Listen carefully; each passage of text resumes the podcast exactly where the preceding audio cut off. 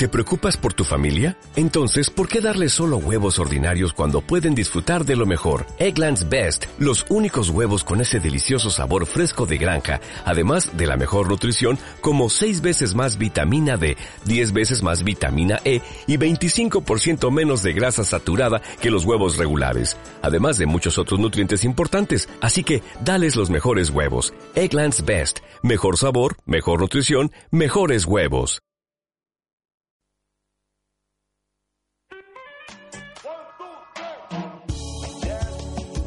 Marina. Emisora municipal de Fernán Núñez. 107.4. 20 años no es nada.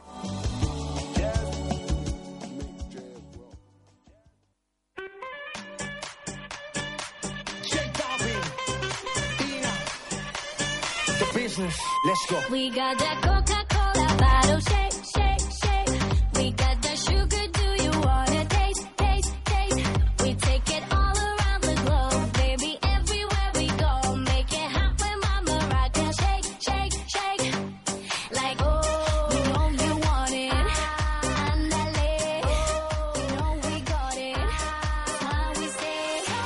Buenas tardes, otro miércoles más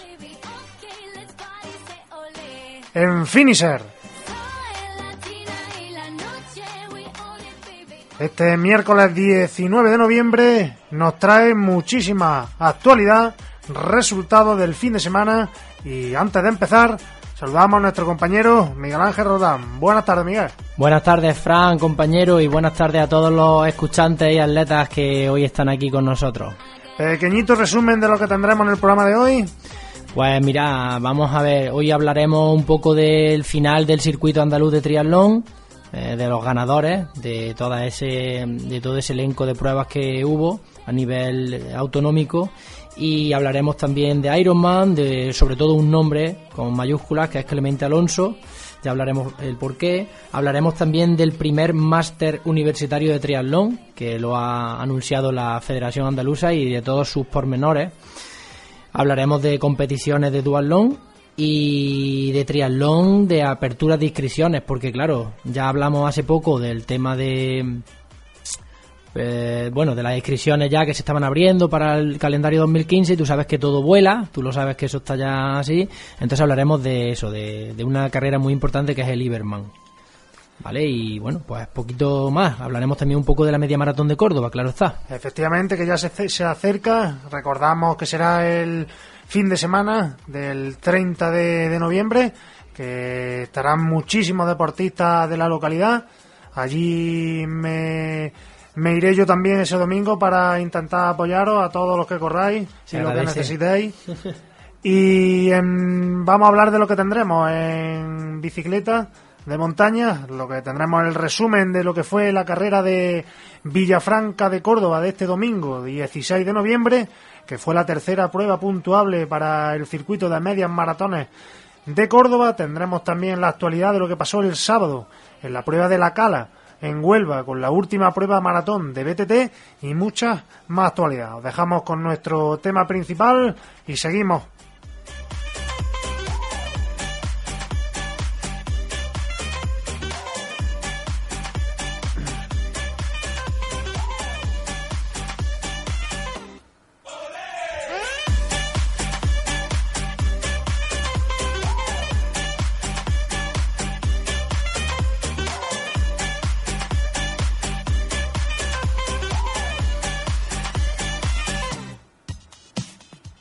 Bueno, y lo primero y principal que quería hacer mención es que este fin de semana nuestro vecino Antonio González Mata se ha proclamado campeón de Andalucía de carrera de montaña, una prueba que se ha celebrado este, este pasado fin de semana en la provincia de Cádiz. Eh, por así, un poquito por encima, porque no ha podido venir a explicárnoslo. Eh, voy a hablar de lo que consiste esta prueba, que lógicamente es para adaptada a discapacitados visuales. Esta prueba se desarrolla de la siguiente manera: lo forman el, eh, el grupo, el equipo, lo forman tres personas, lo que se le llaman troncos. Están el guía, que es una persona que ve perfectamente y luego las dos personas siguientes que la acompañan pueden ser eh, un ciego total o un ciego parcial. En el caso de nuestro compañero Antonio, pues iba el guía, lógicamente que veía que su capacidad visual es perfecta, luego está él que tiene restos eh, visuales y otro compañero que también tenía algo de restos visuales.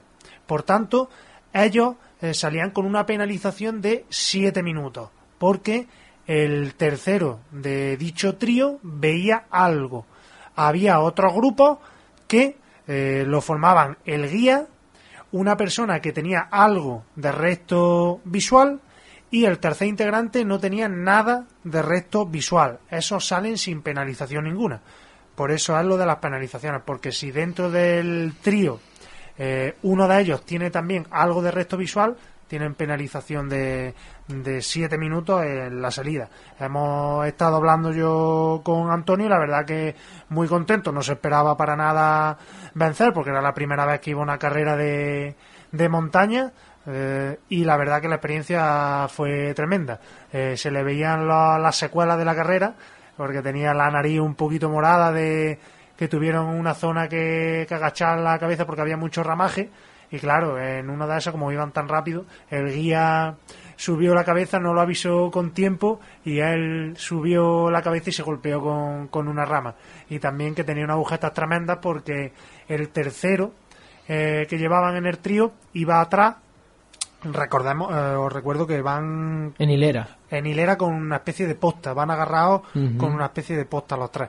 El tercero iba un poquito peor físicamente en la parte final y claro, Miñi, Antonio, iba en el medio, pues lógicamente a las cuestas abajo tenía que retenerse ahí y retenerle un poquito al compañero al compañero de Y atrás. al, y al contrario, las cuestas de arriba. Eh, efectivamente, y tenía te- el lunes tenía unas agujetas tremendas, pero muy contento y, y aquí seguimos comunicando su- sus hazañas que, que no será la última porque el tío está entrenando muy duro y está súper, súper, súper motivado. Pues mira, a colación de esto y sobre todo enhorabuena a Antonio, a Miñi, porque yo sé que es un chaval que ya lo tuvimos aquí y bueno, se nos emocionó al final, pero es una persona muy divertida, muy simpática y a la que le gusta ante todo el deporte.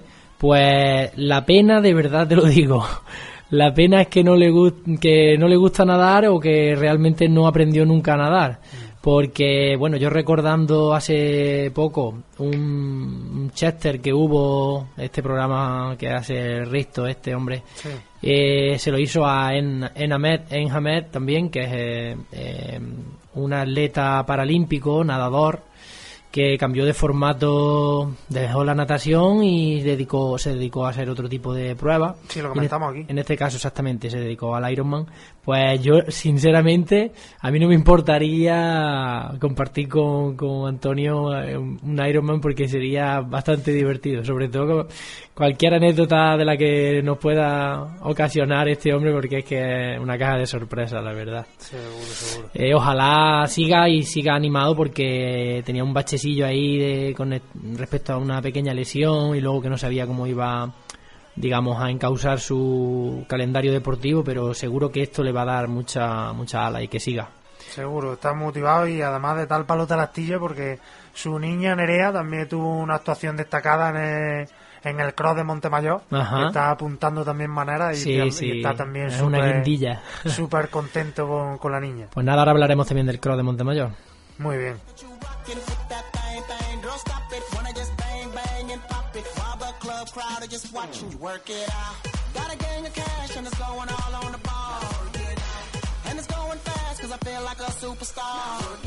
Bueno, y nos adentramos en la actualidad. Vamos a empezar eh, con lo que fue la tercera prueba del circuito de medias maratones de Córdoba, en el que venció en Villafranca. Nos desplazaba, me desplacé hacia allí ya que no, no pude correr porque ya terminé la temporada, pero quería estar con, con esta gente, con la gente, la- los- el presidente de, la agrupación deportiva de Villafranca, Ciclos Cabello, Federación y la verdad que ah, tenían unas expectativas muy buenas y se, y se cumplieron, porque tanto en participación hubo más de 250 bikers.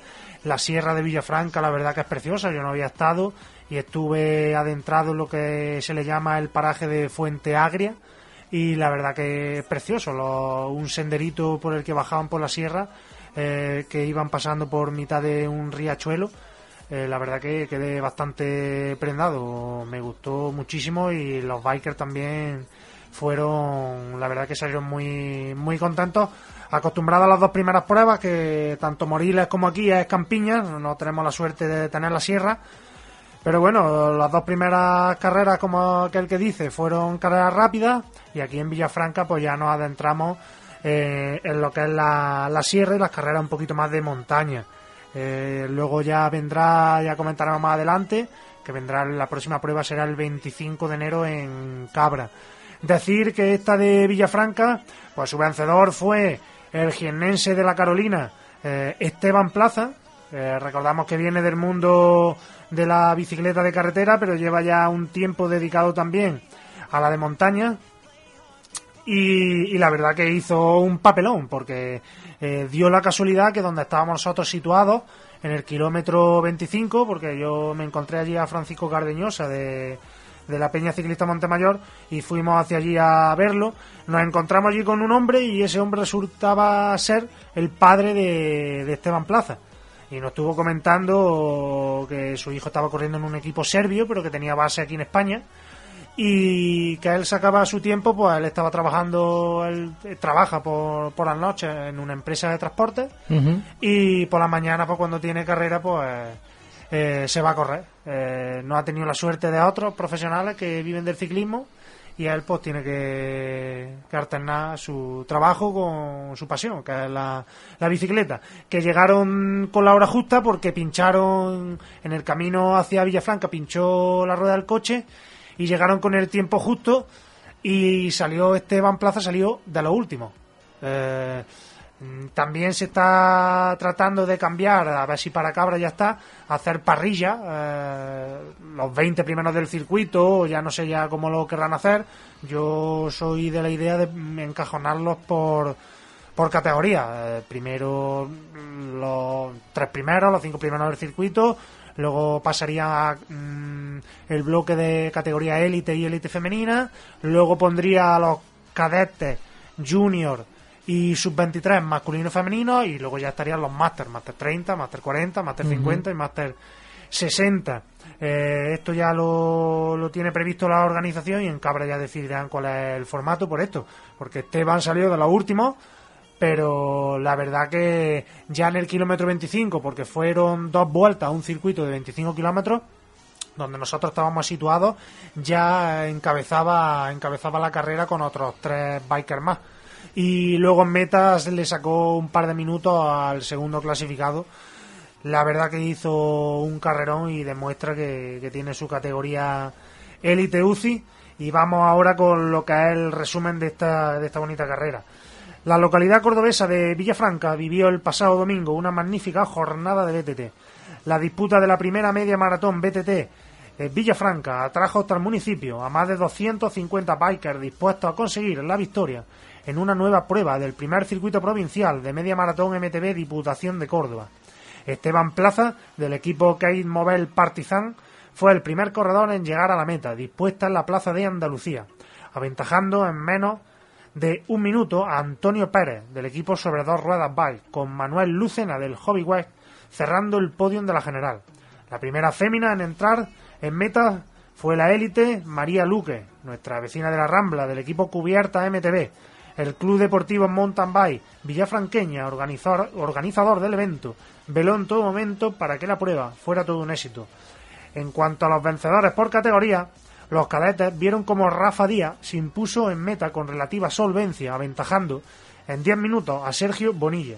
Segundo, con Jaime Serrano completando el cajón de vencedores. En Junior, Agustín Aranda hizo lo propio y subió al escalón más alto gracias a su sensacional actuación.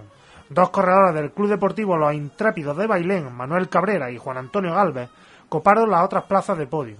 La categoría sub-23, por su parte, encumbró a Rafael Espejo, de Bike, como ganador, con Juan Pérez y Alberto Carrasco, de Ciclos Carrasco, como segundo y tercero respectivamente. En esta categoría sub-23, nuestro compañero Juan Carlos Pulido, del Club Deportivo Estren, finalizó en sexta posición, a pesar de una caída que tuvo en una bajada y que le tuvieron que dar dos puntos en la rodilla. Esperemos que se recupere pronto. Eh, Emilio Vázquez, en senior, fue el primero en llegar a meta. Tras él, Jesús Rojas y José Moreno consiguieron entrar entre los mejores tras una prueba emocionante. En élite, además del ganador Esteban Plaza, estuvieron en el trío de ganadores Francisco Martínez y Daniel Madrigal. En fémina, Azara Cañada acompañó a María Luque en el podio. En categoría Master 30, la más numerosa, el segundo puesto en la general de Antonio Pérez le sirvió para alzarse como vencedor.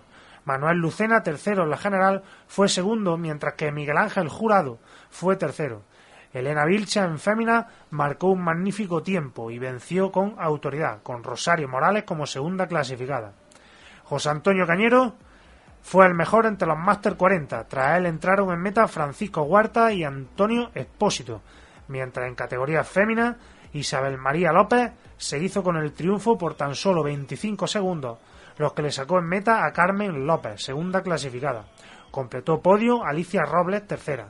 En Master 50, José Mata cuajó una buena actuación, lo que le valió alzarse como ganador, por delante de Juan Carlos Medina y Eduardo González, compañeros en el podio de Villafranca. Por último, la categoría de Master 60 encumbró a José Cueva como gran vencedor gracias a una magnífica crono. A casi una hora llegó al- en meta el segundo clasificado, Francisco Chamizo, con Manuel Cordero, completando el cajón de ganadores. Y con esto eh, no finaliza el circuito, pero finaliza las medias maratones en 2014, que recordemos que este circuito continúa en 2015 con la prueba el 25 de enero de nuestros compañeros de Cabra, que seguro nos tendrá deparado un itinerario precioso, porque conocemos que la Sierra de Cabra es infinitamente hermosa.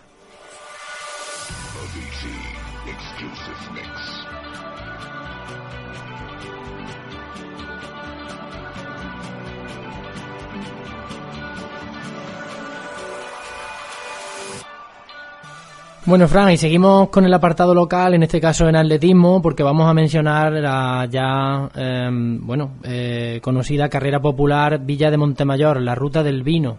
Una prueba que, bueno, estuvo plagada, eh, al igual que va a estar la media maratón de Córdoba, estuvo plagada de camisetas azules. Vimos, vimos las fotos y la verdad que Eh, era... joder, exacto. Y el Club Atletismo Fernández Núñez pues estuvo muy muy presente tanto en categorías inferiores como en general absoluta. Y bueno, lo que sí vamos a mencionar es pues el podio que estuvo eh, formado por Rafael Sánchez Fernández de atletismo, el Club Atletismo Cordobés que marcó un tiempo de 32 minutos 33 segundos para un 9000 muy duro, muy exigente.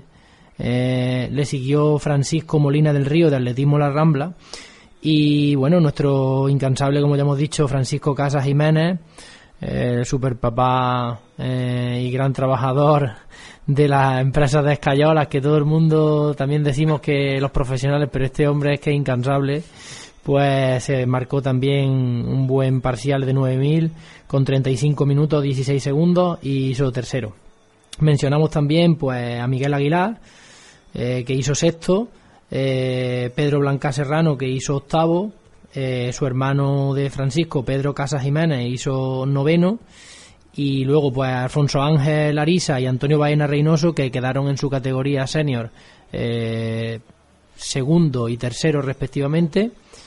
Y bueno, pues a los muchos, muchos que se sumaron, pues eh, mencionar también a las categorías femeninas, porque bueno, siempre comentamos mucho las masculinas, pero ya cada vez está habiendo más corredoras de, del, del sexo opuesto a, nosotros, de las féminas, eh, destacando a Estefanía Almanza García, que hizo eh, cuarta en Senior A, y Antonia María Luna Jiménez, que hizo primera, si no me equivoco, mm, en veterano A femenino. Así es que enhorabuena para todos ellos y todas ellas.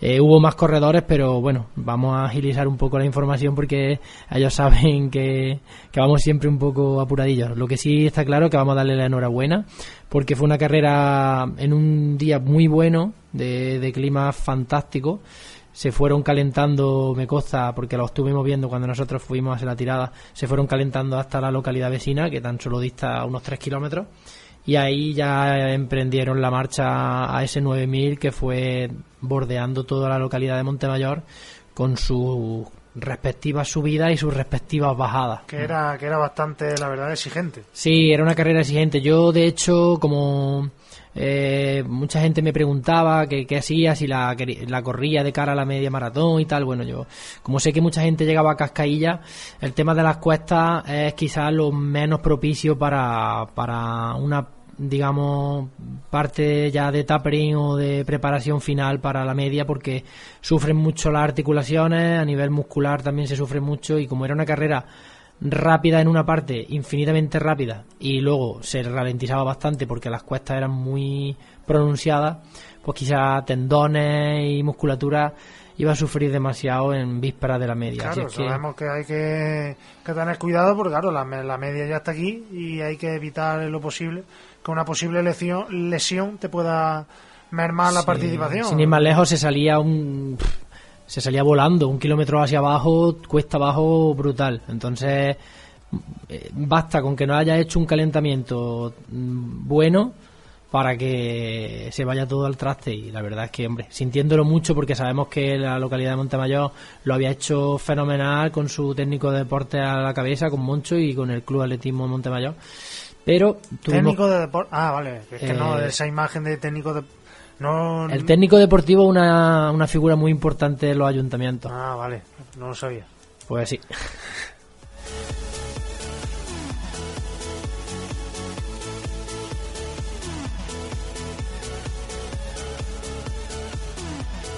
Bueno, aquí creo que tenemos... Ah, sí, aquí tenemos uno. Venga. Bueno, vamos a seguir, que nos, que nos vamos. Eh, vamos a seguir con lo que fue el sábado, la Maratón Sierra Norte de Sevilla, que cerraba también el calendario de maratones de la provincia sevillana. ¿Y quién ganó? Pues el que está ganando estas últimas semanas, que a pesar de que tiene cuarenta y tantos ya, nuestro vecino de Montemayor, Miguel López Solano, pues está teniendo un final de temporada tremendamente espectacular. Vamos con, con la crónica. El corredor Master 40, Miguel López Solano, de la Peña Ciclista Miguel López, subcampeón de España de maratón, se ha impuesto al pelotón de 500 corredores que se, ha- que se disputó el sábado la Maratón BTT Sierra Norte, Gran Premio Diputación de Sevilla, última prueba del circuito provincial de Sevilla. Dos horas y 35 minutos le han bastado a Miguel López Solano para cruzar la meta en primera posición, con más de 7 minutos de ventaja sobre su inmediato perseguidor, el élite Javier Ramírez Abeja. El tercer puesto de la general iba a parar al también Máster 40 Antonio Pérez del equipo Cubierta MTB, actual campeón de España de esta modalidad. Ramírez Abeja compartía podio de la categoría reina con Alejandro Cejuela, quien se colgaba la plata, y Antonio Luis López el bronce. Entre las élites féminas destacaba eh, esta chavala que es alemana pero que está afincada en España y que la verdad todo lo que todo lo que lleva todo donde va triunfa Eh, entre eh, mm, Domenica Felden eh, que fue oro de su categoría Rosario Barrera del Mogobike y Carmen Gallo del Canina Bike.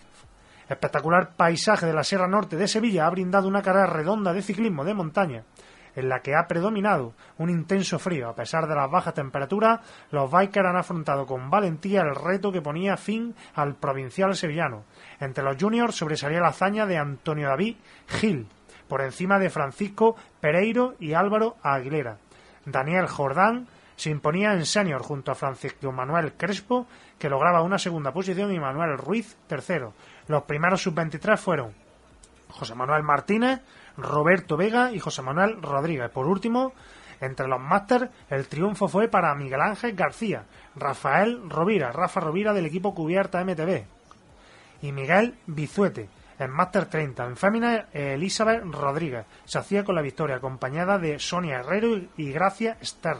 Por su parte, Miguel López Solano y Antonio Pérez compartían cajón de Máster 40 con Santiago Iglesias.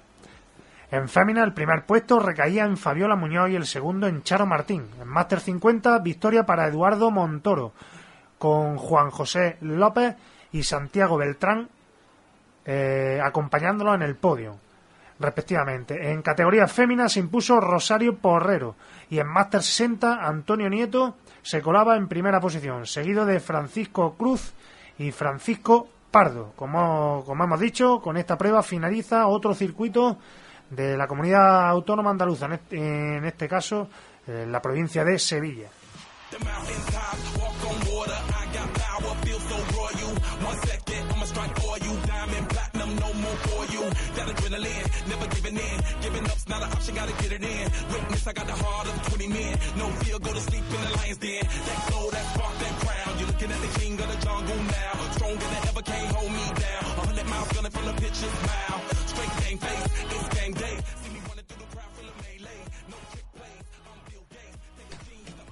Hola.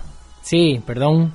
Bueno, Frank, como, de- como te decía, vamos a cambiar el registro. Eh, no dejamos la bici, pero sí que la mezclamos con otro, con otro, con otro deporte, concretamente con el triatlón, que, que está ahí también inmerso y es muy importante. Y bueno, Summer Ali y Rocío Mola fueron eh, quizá los que mejor supieron moverla conjuntamente con la natación y con la carrera a pie porque fueron los ganadores del circuito andaluz de triatlón. Una noticia que eh, colgaron los, los compañeros de la FATRI eh, que decía que un circuito sólido en el que la élite en el que la élite tiene cabida pues eh, lo que hacen es incentivar o buscar eh, que todos los máximos gallos del corral pues compitan en- dentro de ese circuito no y Summer y Rocío pues fueron los que los que, los que mejor supieron hacerlo.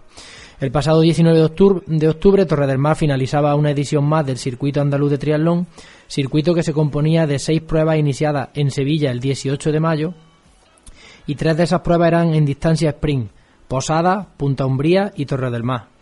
Y las otras tres en distancia olímpica, Sevilla, Chiclana y Almería. En ellas había mm, premios en metálico. Para tener derecho a los premios finales del circuito era necesario terminar dos pruebas sprint y dos pruebas olímpicas, o sea, cuatro triatlones de cuatro de seis. Los ganadores absolutos han sido en categoría masculina y por segundo año consecutivo Summer Ali del equipo Isbilia Sloppy Joes, que consiguió el triunfo en las dos pruebas sprint en las que participó, que fueron Posada y Punta Umbría, y en segunda posición ha quedado Germán Rodríguez del club Ego Run In, gracias a no bajarse del podio en las cuatro pruebas que sumó. El sub-23 Camilo Puerta del Club Deportivo Natación Córdoba eh, fue tercero y su mejor resultado lo consiguió en Punta Umbría, donde quedó segundo. En categoría femenina, la ganadora ha sido Rocío Mola del Arcade Inforhouse Santiago. Y es la primera vez que gana el circuito y al igual que Summer ha basado su victoria en las pruebas sprint, consiguiendo la victoria en las dos pruebas que participó, Posada y Punta Umbría.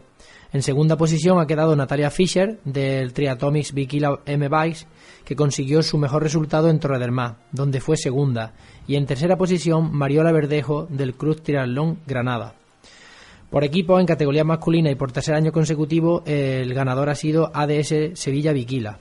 En segundo lugar, el Club Deportivo Natación Córdoba. Y en tercer lugar, Isvila Sloppy Joes. En categoría femenina, la victoria es para el ADS Sevilla Viquila. En segundo lugar, para nuestros vecinos, en este caso para nuestras vecinas, perdón, del Club Deportivo Triatlón Montilla. Y en tercer lugar, el Club Ego Running. Tanto los premios absolutos como los de los equipos y las categorías se entregarán en la gala del triatlón que se celebrará en febrero en Jaén, tu tierra. Ahí, ahí, buena tierra.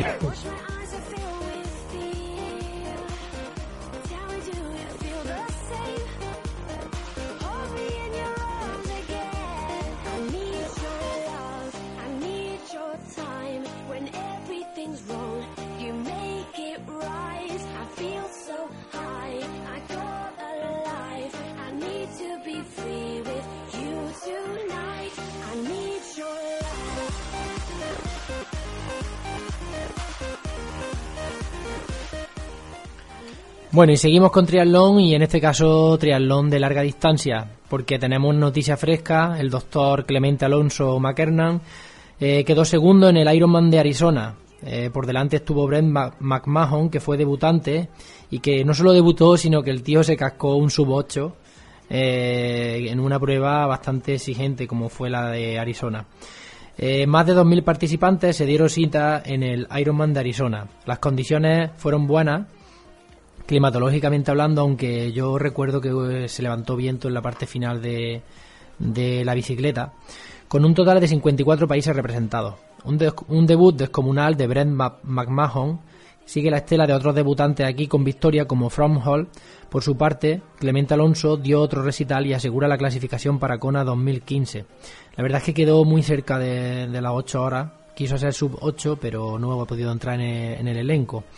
Dos hombres salieron en la cabeza de la natación, el americano David Kahn y uno de los a priori favoritos, el canadiense Brent McMahon. Tras ellos, a 45 segundos, un grupo de cinco, con Clemente y O'Donnell insertados, mientras que otro de los favoritos, Jordan Rapp, cedía 4 minutos. Dos conocidos nuestros salen del agua muy perjudicados. El portugués Pedro Gómez a 7 minutos y Nicolas Ward, Nico Ward a 10 minutos. En los 180 kilómetros de bici, eh, consistentes en varias vueltas con un circuito de ida y vuelta para rodadores, Clemente pro- pronto al paso por el kilómetro 15 se inserta en el trío de cabeza, con Paul, Matthews y Kahn. Los tres aventajan en un minuto al grupo de McMahon y O'Donnell. En los kilómetros siguientes, Matthew y Alonso se quedan solos, mientras que Jordan Rapp remonta mucho y al paso por la primera vuelta es séptimo. Es el kilómetro 70 cuando Clemente se va solo, pero no abre mucho hueco. Al paso por el Ecuador de ciclismo, Rapp da cuenta eh, de Alonso. Su parcial está siendo demoledor. 2 horas 09 41, muy cerca de los 43 kilómetros hora. Los kilómetros siguientes sirven a Rapp para abrir hueco definitivamente, pero no logra soltar a Clemente y ambos pasan por el 115 con 2.25 sobre el australiano Paul Matthews y 3.30 sobre Tim O'Donnell, marido de, de la gran Mirinda Carfry, ojalá todo el mundo corriese como ella. Rapp se va definitivamente al paso por el kilómetro 125 y llega en solitario a la T2. Sin embargo, el alemán Mike Tuelsiek viene remontando desde el kilómetro 120 y se coloca segundo a 1.12 del americano. El tiempo de Rapp es de 4 horas 12 14 minutos, lo que supone el récord de la prueba. Por su parte, el debutante Brendan Mahon llega a la tercera posición a 3.23 con Clemente Alonso cuarto. Justo con el canadiense Nico Ward se bajaba a casi 28 minutos de la cabeza. Los 40 kilómetros, 42 perdón, kilómetros del maratón son claves. Tuelsiek sale a fuego y casa a Rapp a los 4 kilómetros. Por su parte, McMahon sale fuerte sin temor a la distancia y al paso por el kilómetro 8 se coloca a solo 2 minutos, mientras que Alonso sale regulando y recorta 30 segundos por el kilómetro 8. McMahon llega a- la vuelta, a la cabeza, perdón, al paso por el kilómetro 21. En esos momentos, tres hombres están en menos de un minuto. McMahon vuela con un parcial de 1.20 en la media maratón. Por su parte, Alonso sigue recortando y pasa a dos minutos. El tramo del kilómetro 21 al 30 da un vuelco. McMahon se va definitivamente. Rapp aguanta la segunda plaza mientras que Clemente se le echa encima tras pasar a Tuelsiek. Perdón. Finalmente, con un tiempo estratosférico para un debutante, 7 horas 55 minutos 38 minutos 38 segundos, perdón, se impone. Su parcial de maratón es de 2.53.29. Tras él llega Clemente Alonso a 4.54. En tercera posición entra Jordan Rapp a 7.26. La verdad es que Clemente tenemos que mencionar ahora que bueno que se va de gira y es que no va a coleccionar triatlones olímpicos, es que va ahora al Ironman de Cozumel a México. Nada más y nada menos. Es que ha terminado uno y ya tiene el siguiente ahí, a la, a la vuelta de la esquina. O sea que es que está ahí ya. Así es que Este enhorabuena para Clemente que se ha recuperado de una gran, grandísima o gravísima, mejor dicho, lesión del tendón de Aquiles. Bueno, y ya, tra- sa- ya sabemos que esa lesión es bastante complicada. Ya la tuvo eh, María Puyol, que la tuvimos por aquí. Sí, sí, sí. Y la verdad que. Dos años ha estado con el tendón de Aquiles y haciendo mucha elíptica y mucho trabajo de, de fuerza con excéntricos y al final se ha recuperado y mira, ahí está el tío ya, ya. haciendo podium y, y- y ganando Ironman también como el reciente de, Barcelona. ¿Ya has dicho que tienen el próximo? Pues el próximo es en Cozumel, en México, eso está aquí ya. Esta semana ya vamos Todavía siguen con la temporada. La temporada. Sí, lo que, lo que pasa es que ya esto puntúa para la temporada 2015. Todo lo que se hace después del Ironman de Hawái ya es puntuable para, para el Ironman de Hawái de 2015. Por lo tanto, él ya tiene los puntos ahí necesarios para entrar en la, en la lucha en Kona el año que viene.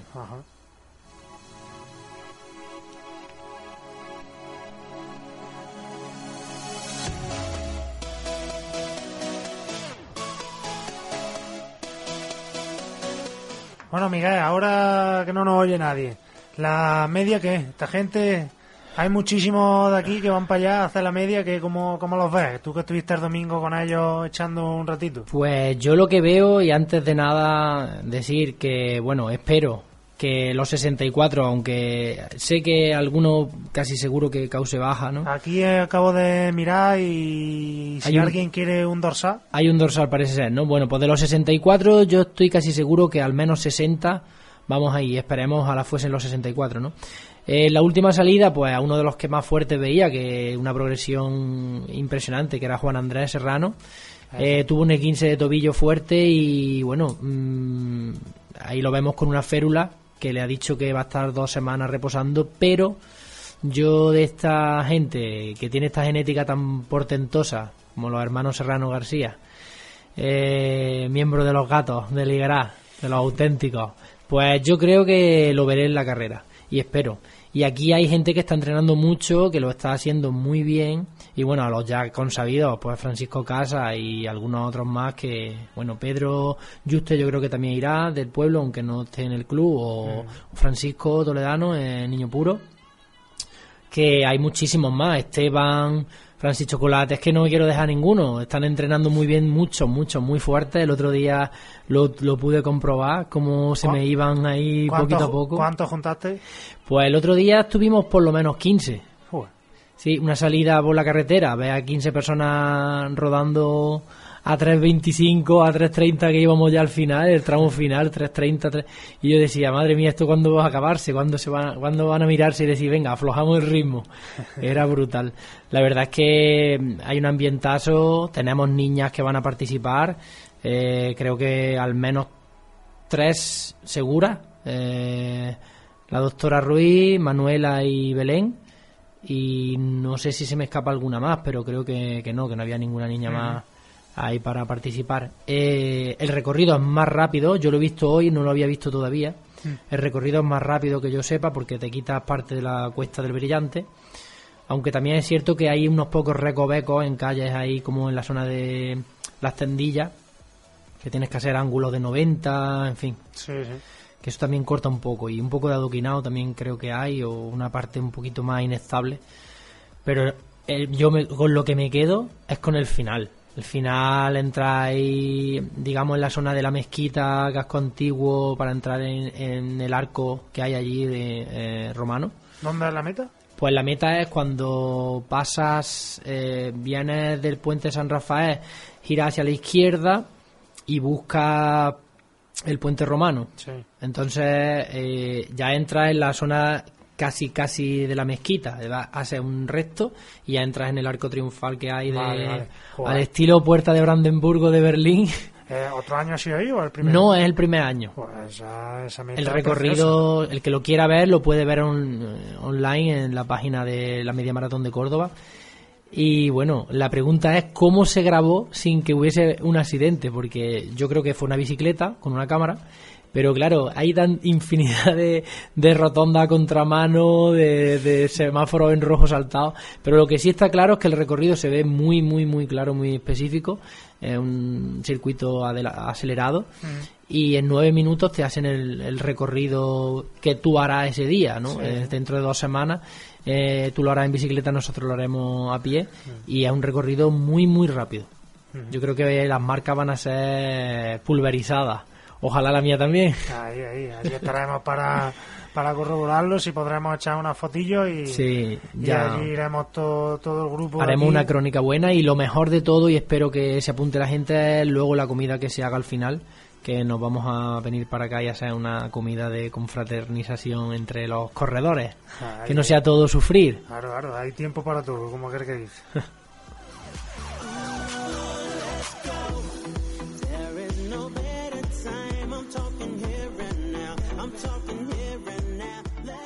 Bueno, y vamos con lo, con lo que fue eh, los premios de la UCI World Tour del ciclismo mundial en que España, lógicamente, este año está de enhorabuena, tanto individualmente como por equipos, como por naciones.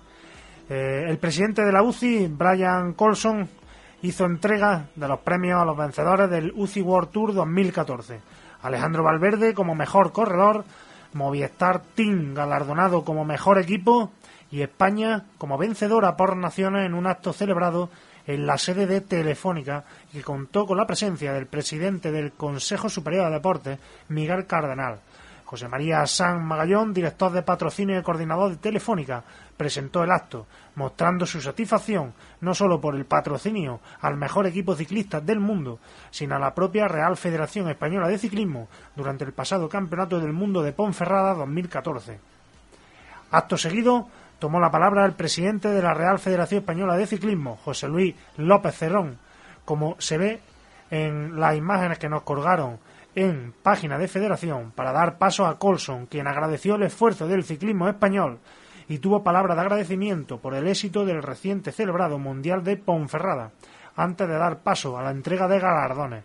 Valverde fue el primero en recibir como mejor corredor del 2014, un galardón que ya había conseguido en 2006 y 2008, con lo que iguala a Purito Rodríguez, vencedor en 2010, 2012 y 2013.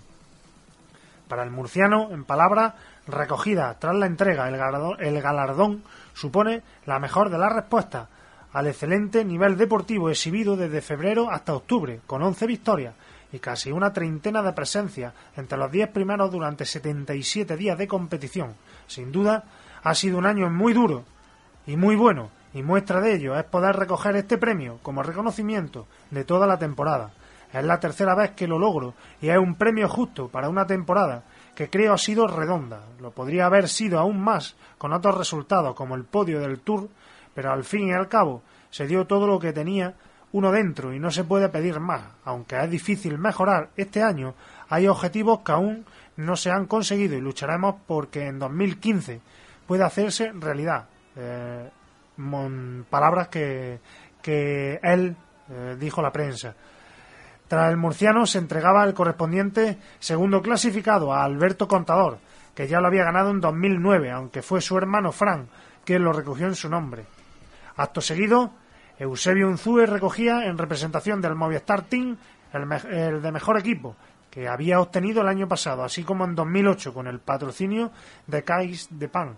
Desde el estrado, el Navarro manifestó que es un reconocimiento a todos, no solo a los corredores, una maravillosa plantilla que nos permite conseguir estos triunfos y sobre todo con sentir que estamos recolocando este deporte en su verdadero sitio en nuestro país sino por todo el staff, la gente que conforma el equipo y que con su esfuerzo nos lleva a lo más alto. Es un orgullo especial recoger el galardón en la sede de Telefónica por todos los esfuerzos que esta empresa hace por nosotros. Quiero además compartir este premio con todas las escuelas y equipos de base, a los jóvenes, sus familias y sus educadores, por tratar de que nuestro deporte salga adelante a pesar del difícil momento por que nuestro país está pasando. Este éxito es también suyo. El tercer galardón, el de mejor nación, fue recogido por el propio presidente de la Real Federación Española de Ciclismo, López Cerrón, una clasificación en la que se ha cosechado el triunfo en todas las ediciones, salvo en 2005 y 2011. Cerró el acto Cardenal, quien fue expresando su agradecimiento a todas y cada uno de los galardonados, tras reseñar que ningún país ha logrado por dos años consecutivos todos los premios. Al presidente de la Real Federación Española de Ciclismo le dijo, José Luis, me es difícil encontrar palabras para describir el esfuerzo que estáis haciendo en la federación. Todos sabemos las circunstancias del país y es el momento de elogiar lo que estáis consiguiendo. De Movistar elogió la trayectoria del equipo, que se recompensará con la anunciada entrega de la placa al mérito deportivo. Bueno, pues ya sabemos que España está en lo más alto, tanto en corredores individuales como en equipo, como en nación. Eh, esperemos, como ya hemos comentado aquí, que eh, veamos los frutos en las escuelas de base, en los jóvenes, que sigan estos momentos tan buenos que estamos atravesando y que den continuidad, que no se ve los éxitos todavía, pero esperemos que, que desde la base se consigan para que cuando esta gente ya no esté, que haya otros jóvenes que, que le den el, el relevo. Y sobre todo cargados de valores deportivos, sin manchones en su currículum y en sus expedientes por eh, tramas de positivos y de historias, que eso sí que no nos gusta y bueno, los que nos dedicamos a la educación intentamos siempre eh, inculcarlo a base de muchas charlas, mucho mencionarlo y que los tramposos al final siempre caen y bueno, pues ojalá se cumpla de verdad. Y hablando de educación, Fran, si me permites, pues decir que la Universidad de Málaga ha presentado un proyecto bastante interesante aunque bueno, eh, también todo tiene su matiz, ¿no? Porque presenta el primer máster universitario de triatlón. La realidad es esto, ¿no? Que, bueno, la, la, digamos, demanda y la masiva afluencia de triatletas a, las pruebas deportivas y el, el ansia de conocer más, ¿no? Y saber más, porque la verdad es que no, no, no es eh, extraño decir que es un deporte que se basa muchísimo en los estudios en, y es que compagina esas tres modalidades que, que, son interesantísimas, ¿no? Y, y bueno, pues como decimos, ¿no? Que esta noticia es de esta semana, la Universidad de Málaga, de la mano de la Federación Andaluza de Triatlón y en colaboración con la Federación Española de Triatlón, oferta el primer máster universitario de rendimiento de triatlón a nivel mundial. Profesores del área de educación física de la Universidad de Málaga, que son también eh, triatletas desde hace un par de décadas, así como los entrenadores de algunos de los más consumados triatletas y equipos de élite españoles, han decidido sacar este novedoso proyecto adelante. Aquí está mi matiz. Se trata de un máster propio de orientación profesional enfocada a la mejora de conocimientos y al mercado de trabajo. Entre sus ponentes resalta la presencia de triatletas españoles del máximo nivel mundial, entrenadores del máximo prestigio y profesores de varias universidades con investigaciones de alto impacto en revistas en triatlón. Esta propuesta de estudio que nace en España está acorde al crecimiento que en los últimos años ha experimentado el triatlón en todos los niveles en nuestro país.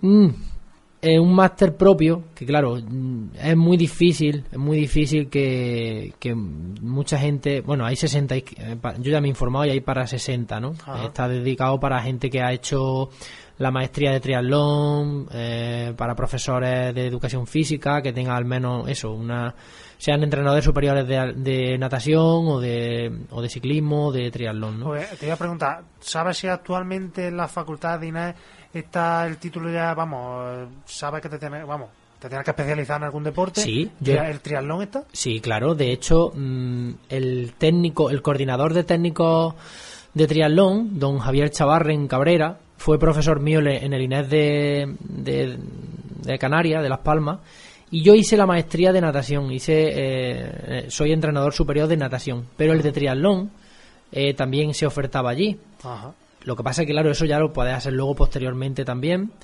y por niveles, ¿no? Como en el ciclismo. Pero eh, casualmente el año que yo empecé allí fue la primera la primera promoción de, de entrenadores superiores de triatlón.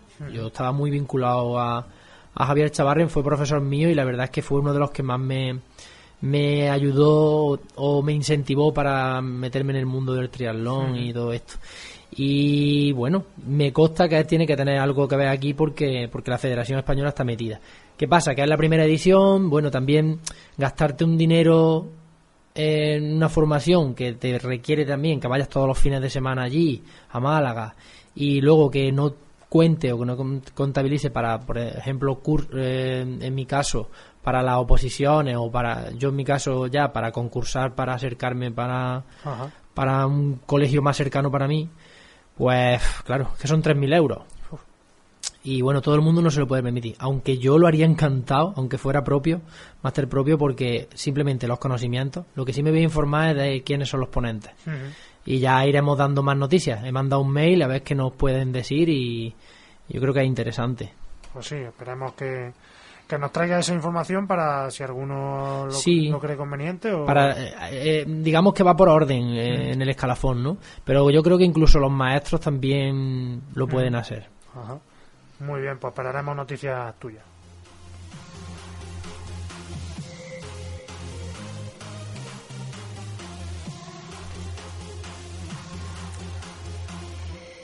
Bueno, ya tenemos noticias frescas, ya se va acercando los calendarios de 2015 y tenemos lo que será el calendario, el pre.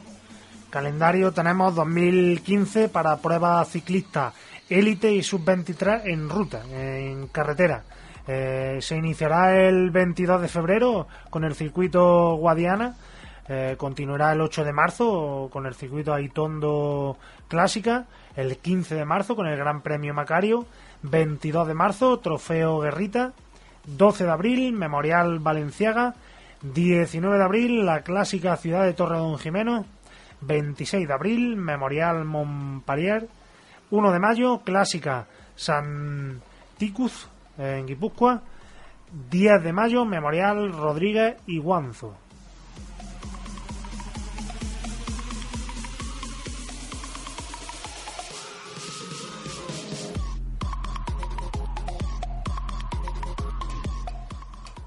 Bueno, y vamos a hablar de inscripciones y de próximas pruebas. Eh, la FATRI nos ha puesto, como siempre, ahí en el margen derecho las próximas competiciones y el domingo 23 de noviembre tenemos de la Copa de Andalucía del circuito provincial el segundo Dual Cross Laguna del Portil, Punta Umbría. Eh, se celebra a las 10 y media. Eh, también el domingo 23 de noviembre a las 10 y media tenemos el primer Dual Cross Ciudad de Andújar. Eh, podemos adelantar también que el sábado 29 de noviembre a las 9.30 está el cuarto Dual Cross a mí la sufrida por Andex La Valiente. Y el domingo 30 de noviembre a las 11 de la mañana el noveno Dual Cross Villa de Periana. Eh, bueno, estaremos atentos también a las noticias porque seguramente los propios triatletas y atletas que quieran iniciarse en el Dual en este caso, que cada, vez hay más atletas que deciden montar en bici y, por supuesto empezar con el cross que siempre es un poquito más accesible porque casi todo el mundo tiene bicicleta de montaña. Pues veremos que seguro que alguno nos hace nos da una sorpresa y nos, nos hace un- unos buenos tiempos y unas buenas clasificaciones. Cada vez más atletas yo estoy viendo cada vez más atletas que hacen dualones y eso está bien la verdad. Sí, porque el dualón todavía no. La disciplina del agua, Sí. por así decirlo, te la quita y. Bicicleta de montaña, como tú dices, básicamente tiene todo el mundo y correr, pues bueno, te pones tu zapatilla y, y si son dualones cortitos, te, la verdad que te resulta muy ameno y divertido. sí es verdad Y claro, y esto lo que hace es engancharte Claro. para que ya quieras más, más y más. Sí, y bueno, eh, hablando de inscripciones, hoy, hoy, eh, ha sido, vamos, hace nada, se ha abierto las inscripciones para el Iberman 2015, un triatlón que combina media y larga distancia. Lo que pasa es que las fechas son en tiempos distintos. Supongo que también lo harán como preparatorio o bueno. Eh, hoy miércoles se puso en marcha la tercera edición de este triatlón que recorre los países de España y Portugal. El Iberman Media Distancia se celebrará el 25 de abril en Ayamonte, igual que en la edición del 2014. La novedad para este año es el cambio en el sector de la bicicleta, ya que será eh, más atractivo y espectacular para el público. Por su parte, la prueba de larga distancia, el Iberman Larga Distancia, se, ce- se celebrará el próximo 3 de octubre con el mismo formato que en 2014. Además, será Campeonato Nacional Portugués de Larga Distancia. Si te parece, Fran, eh, comentamos algunos pormenores de la, Adelante.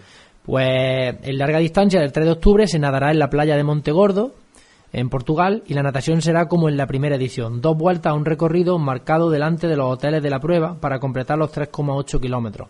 Habrá que salir una vez del agua, es lo que se llama la salida australiana. El lugar donde aparecen las boyas es aproximado. Eh, bueno, lo que hablan es una especie de croquis. En media distancia la, na- la natación volverá a ser en el río Guadiana. La nota más singular que diferenciará esta prueba de la del resto será el sistema de la salida, ya que este será después de que todos los participantes embarquen en dos barcazas en Ayamonte. Esto nos lo contó Moncho, que participó el año pasado. Eh, aunque se está barajando también mm, más cosas, como una propia travesía del Guadiana. Eh, como se van a dar ahí, pues digamos que hacerlo básicamente eso, como una especie de travesía. Y luego en larga distancia, en bicicleta, lo que sí hay que resaltar es que tiene 2.000 metros de desnivel acumulado, pero lo que han hecho es cambiar el circuito. Así a modo de resumen, lo que han hecho es cambiar un poco el circuito y la parte más dura, que es la parte de Portugal, se va a hacer al principio de la prueba. Y los últimos 50 kilómetros serán casi con toda seguridad con viento a favor y mucho más favorable en el sentido de que van a ser más llanos. Digamos que la parte dura va a ser al principio, eso sí, el que no sepa administrarse no vea. Más lo lleva. Sí, porque es una prueba muy exigente, la verdad. Es que los 2.000 metros de desnivel, si me apura, es que prácticamente se hace en, el primer, en, la, primera, en la primera parte, vamos, de la prueba. Y luego, pues, eh, en el recorrido de maratón, lo que sí está claro es que han apostado por hacerlo muy llano, tanto, bueno, en el formato de larga distancia como en el de corta distancia. Y lo, ellos lo anuncian así como el 99% de la maratón del, Iber, del Iberman es llana, mínima dificultad para que lo disfrutéis junto a los vuestros. Una maratón que no tendrá nada que ver con la pasada, siendo totalmente llana, saliendo de Ayamonte dirección al puente internacional, atravesando la localidad de Castromarín, para terminar en un circuito urbano entre Villarreal y el lugar de la salida, la playa de Montegordo. La meta estará ubicada en la plaza central de Villarreal de Santo Antonio. Y en media distancia lo tildan como más llano imposible. Será la misma que en 2014, más sencillo, de ida y vuelta, para terminar en la Plaza de España, junto a la T1 y T2, sin salir del término de Ayamonte. Eh, bueno, también simplemente mencionar que Gustavo Rodríguez, después de una fantástica temporada, consiguiendo el Campeonato de España de triatlón de media distancia y el Campeonato de España de triatlón larga distancia, eh, aparte de otros, digamos, mm, éxitos en, en franquicia, pues ha decidido que va a participar en el Ironman de Cozumel, como estábamos diciendo antes, en México, con el objetivo de seguir tomando sensaciones con esta distancia.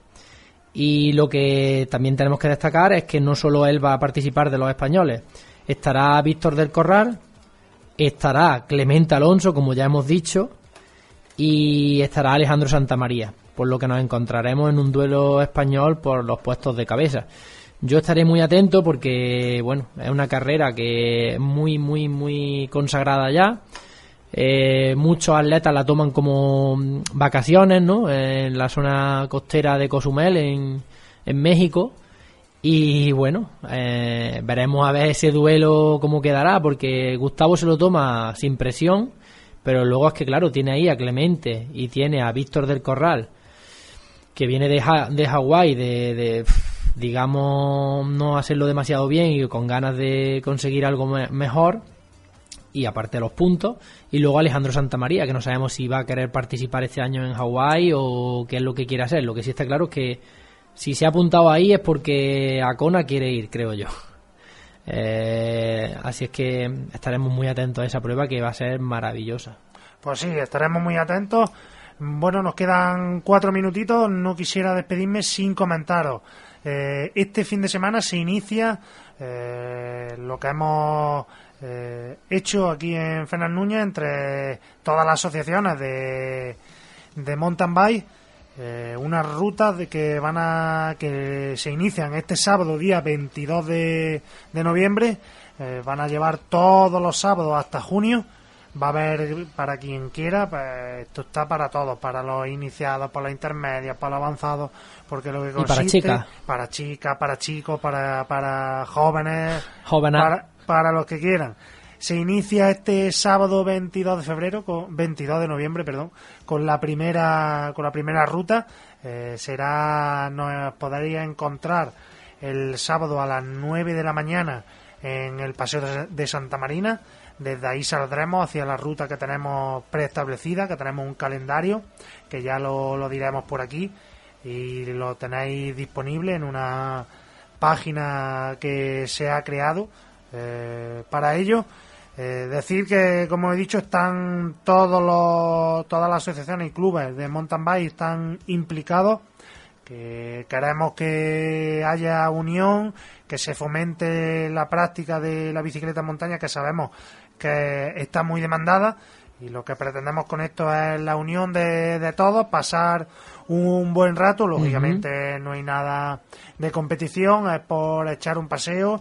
Irá totalmente controlada por un, un director de, de ruta que está eh, perfectamente clasificado para que sepa exactamente el recorrido eh, cuál es. Y, y bueno, esperamos que tenga una, una buena una buena acogida Seguro que sí, porque eh, hay mucha gente que tiene muchas ganas y por el mero hecho de salir, ya está, ya tienes ahí compañeros seguros siempre. Os digo la página, es bttfernandnunez.wordpress.com. Ahí tenéis todas las rutas de todos los sábados. Tenemos la mayoría de las rutas transcurren por nuestra por nuestra zona, pero luego tenemos a partir de enero tenemos una o dos al mes que tenemos la Sierra de Córdoba y luego esporádica que tenemos la Sierra de Cabra o la final de Monte de Málaga La verdad que ¿Seguiréis el formato eh, de puntos así que lleva la peña o eso todavía no? De momento vamos a ver cómo, cómo cuaja la cosa y si vemos que la cosa va cuajando, Por pues incentivar, digo. por incentivar, si vemos que la cosa cuaja, la- hay buena aceptación, pues lógicamente sabemos que la peña eso lo hace a la misma maravilla y, Sí, llevan tantísimos años ya. y llevan tantos años que desde aquí, pues si podemos copiarles todo lo bueno, pues Claro. Y bueno, los tramos serán, me refiero a los tramos, las etapas serán progresivamente en intensidad, ¿no? Son progresivas. Sean, esta, por ejemplo, esta primera tiene 36 kilómetros y apenas mm, repechos insignificantes. por Sí, eso, luego porque- los que quieran complicarse la vida, pues se los complican. Efectivamente, se hará un reagrupamiento para que si subimos alguna cuestecita, pues lógicamente reagrupemos arriba, que haya una especie de el comandante que lleve que nos lleva todo al principio Sí. y como yo digo una bicicleta escoba detrás por si hay alguno que pinche o lo que sea. Y, eh, ¿Recordamos el sábado o el domingo? El Los- sábado, los van a ser los sábados. los sábados, todos los sábados. Vale. Todos los sábados. Y luego hay posibilidad de poder repetirla al día siguiente por la gente que no pueda los sábados. Como está disponible los tracks.